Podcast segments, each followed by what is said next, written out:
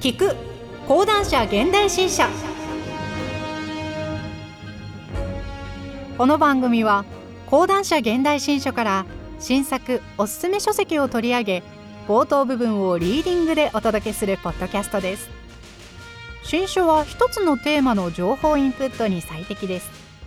ちょっとした興味を掘り下げるきっかけに立ち読み気分でお聞きください。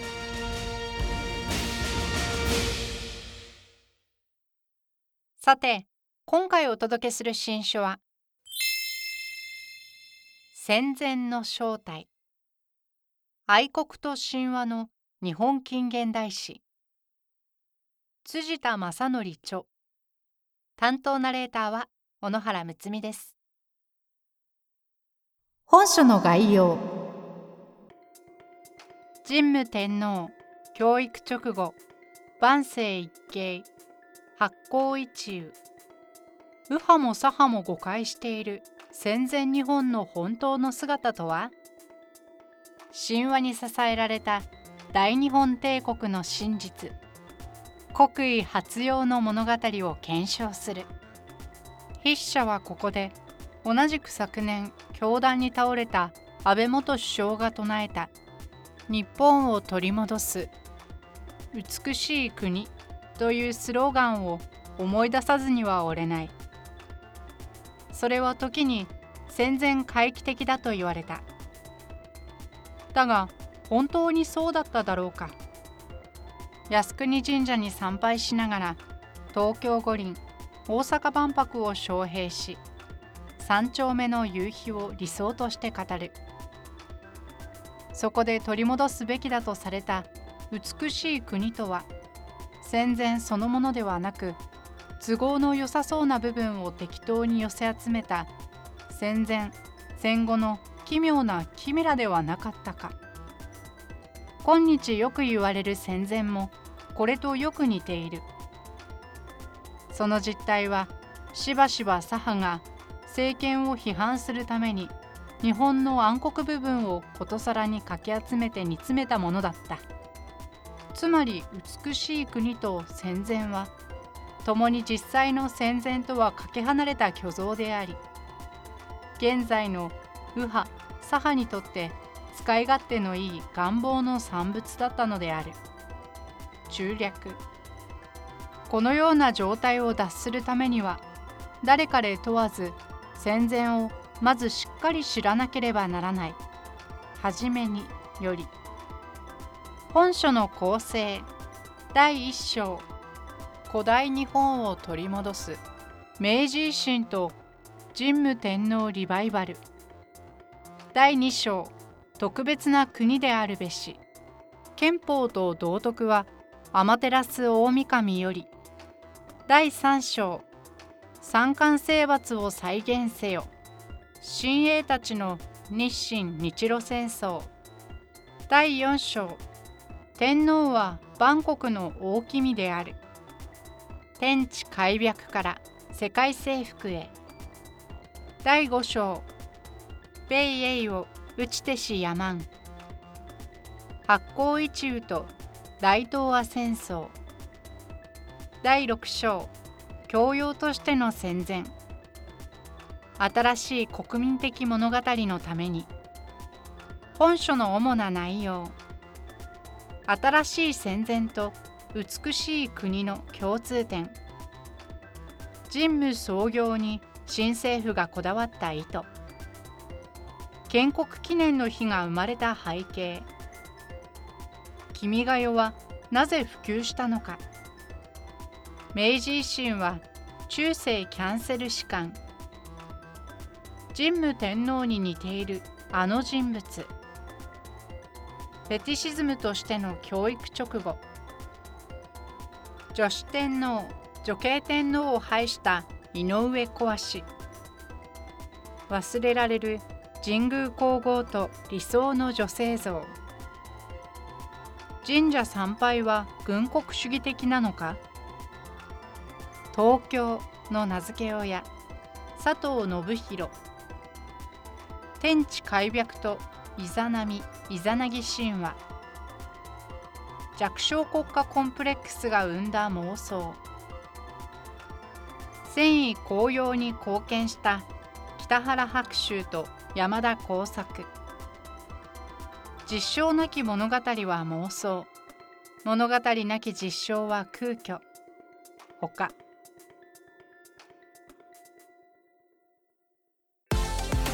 突然ですが会社のコピー機って自動車1台分くらいお金がかかるって知ってますか？ドキッとしたあなた。複合機のコスト削減なら複合機 .jp で検索。今なら本体無料の複合機 .jp デメリットなく切り替えるなら複合機 .jp コストで選ぶなら複合機 .jp 複合機 .jp 明日会社で調べてみてね。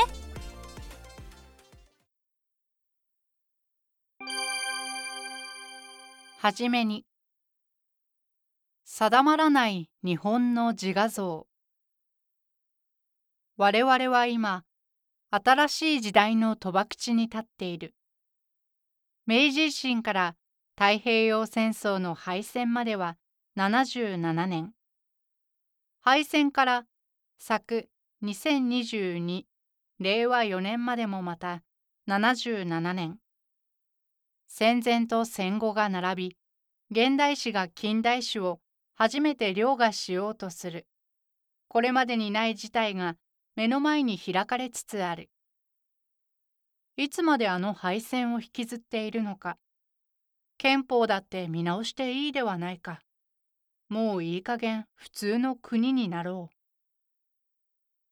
近年そういう声が徐々に高まっているのも言えなきことではない日本はもはやアジアに燦然と輝く卓絶した経済大国ではなくそこで生活する者としては忍びないことではあるものの中国の後人をはるかに排しながら緩やかに衰退する社用国家になりつつあるのだから。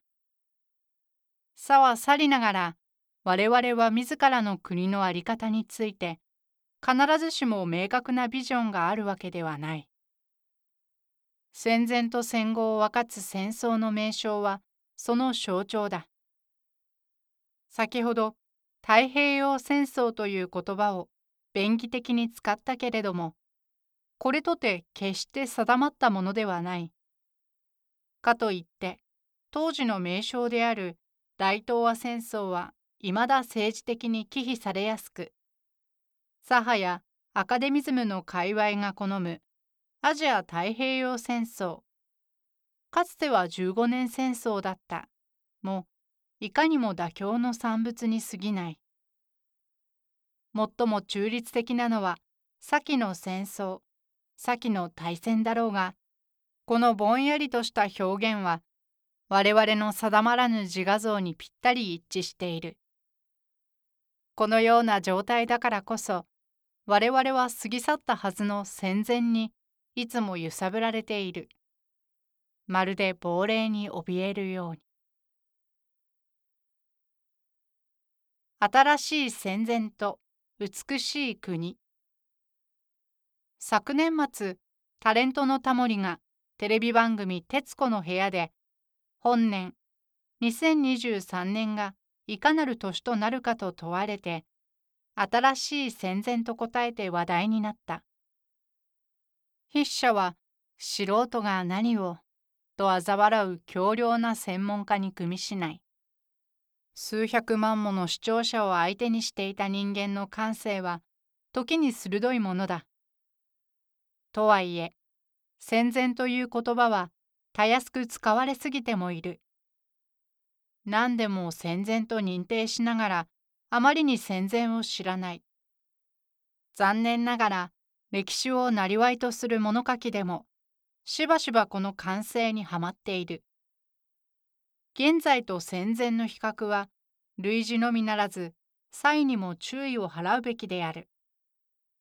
何でもかんでも戦前認定することはかえって戦前のイメージを曖昧にし貴重な歴史の教訓を役立たないものにするだろう。わかりやすい例として安倍晋三は東条英機のような独裁者だという批判を考えてみよう。よく耳にした比較だが、必ずしも適切とは言い難いものだった。大日本帝国憲法の下では、首相に権限が集中しにくく、かえって軍部の暴走を招いた面があった。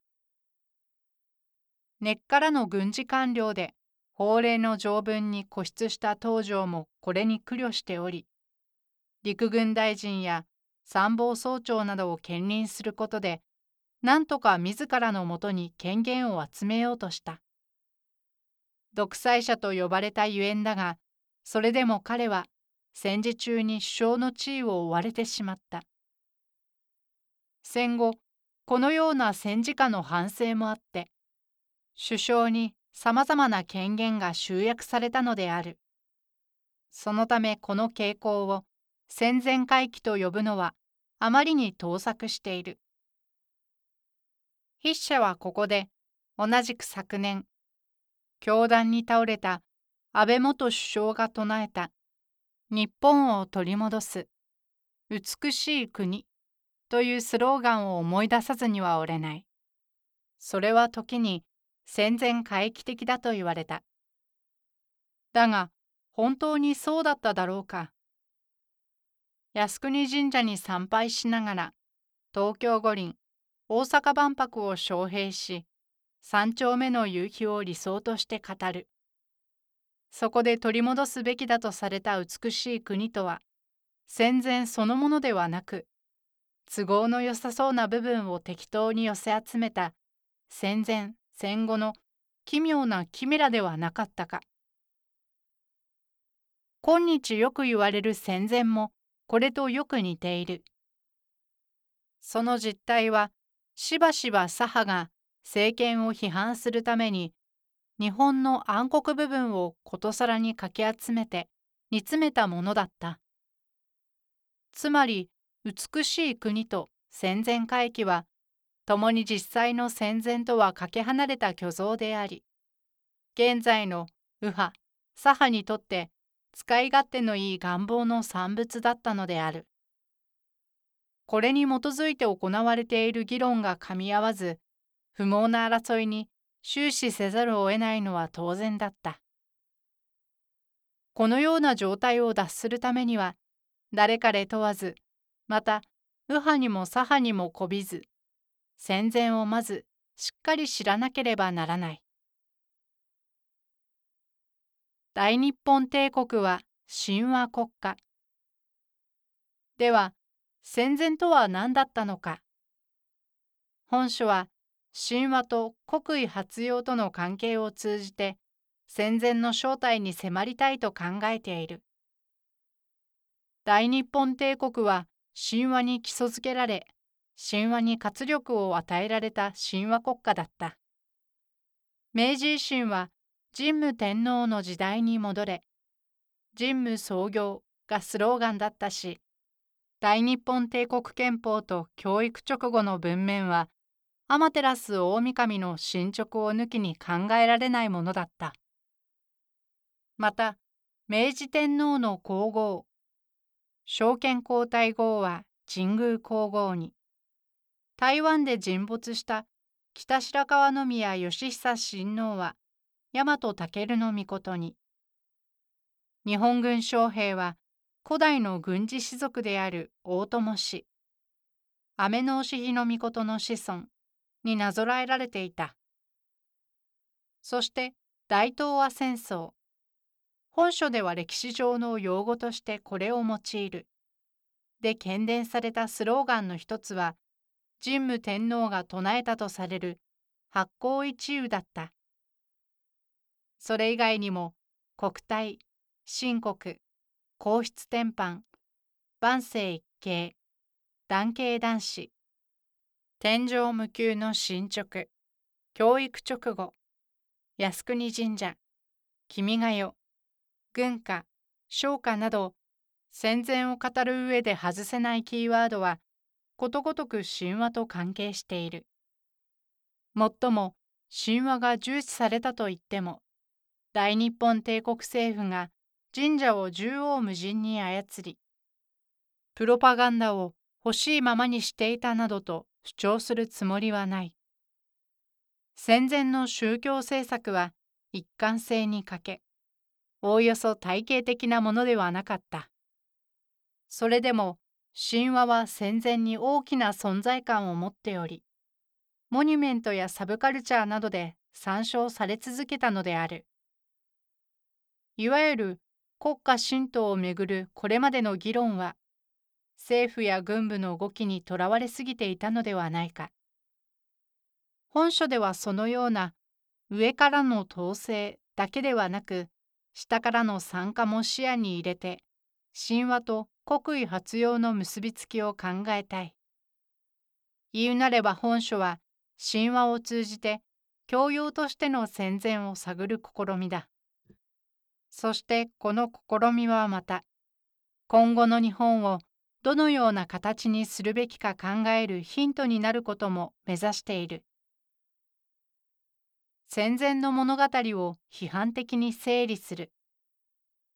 そのため本書は細かな事実をあげつらって神話の利用を解体してそれで事足れりとする立場にも組みしない国家は何がしかの国民の物語を必要とするからである確かに国民国家は近代に成り立ったものであり虚構に過ぎないといえばそうだろうだが現在の国際秩序はその虚構をベースに動いているのであってこれを否定したところで無政府状態のカオスを将来するに過ぎない。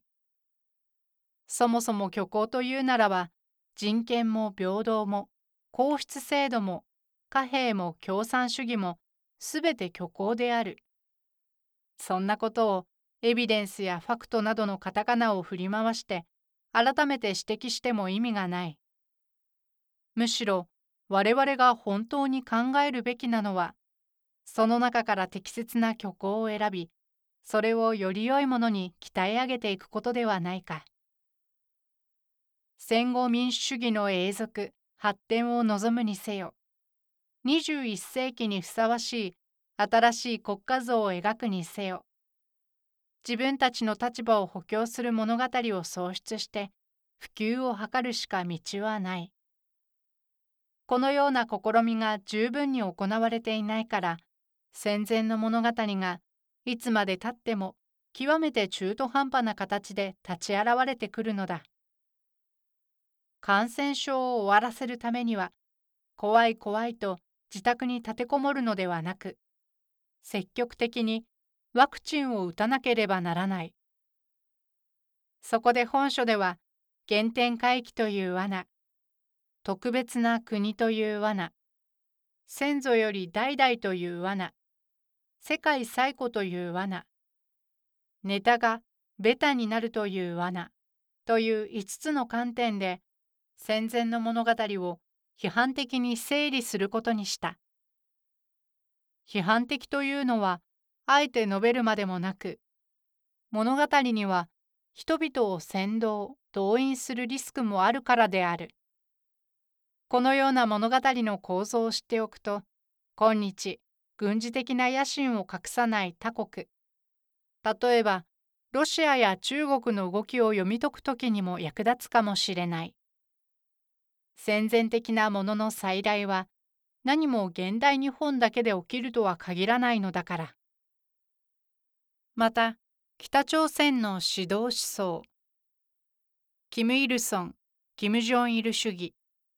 と日本の国体思想はしばしば類似性を指摘されるけれどもその比較を単なる印象論で終わらせないためには国体思想の核心を正しくつかまなければならないだろう。もっと身近なところでは神話の知識は時にサブカルチャー作品の読解にも役立ってくれる。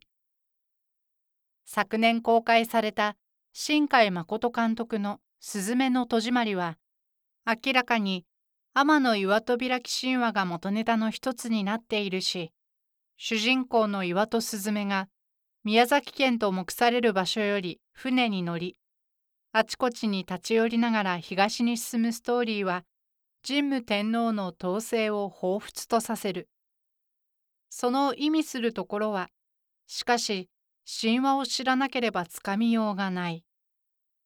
いずれにせよ本書は過度な細分化で物語を全否定するのでもなく、かといってずさんな物語で人々を先導動員するのでもなく両者の間の健全な中間を模索することで目の前の現実に役立てることを目指している。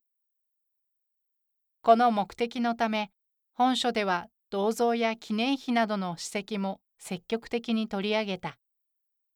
現地に足を運んで歴史を五感で味わってもらいたいからだ。歴史を一部の専門家やオタクの占有物にせずまた右派や左派のイデオロギーの玩具とせず再び広く教養を求める人々に解放してその血肉としてもらうことそれが新しい時代の賭博地に求められていることだと筆者は強く信じている。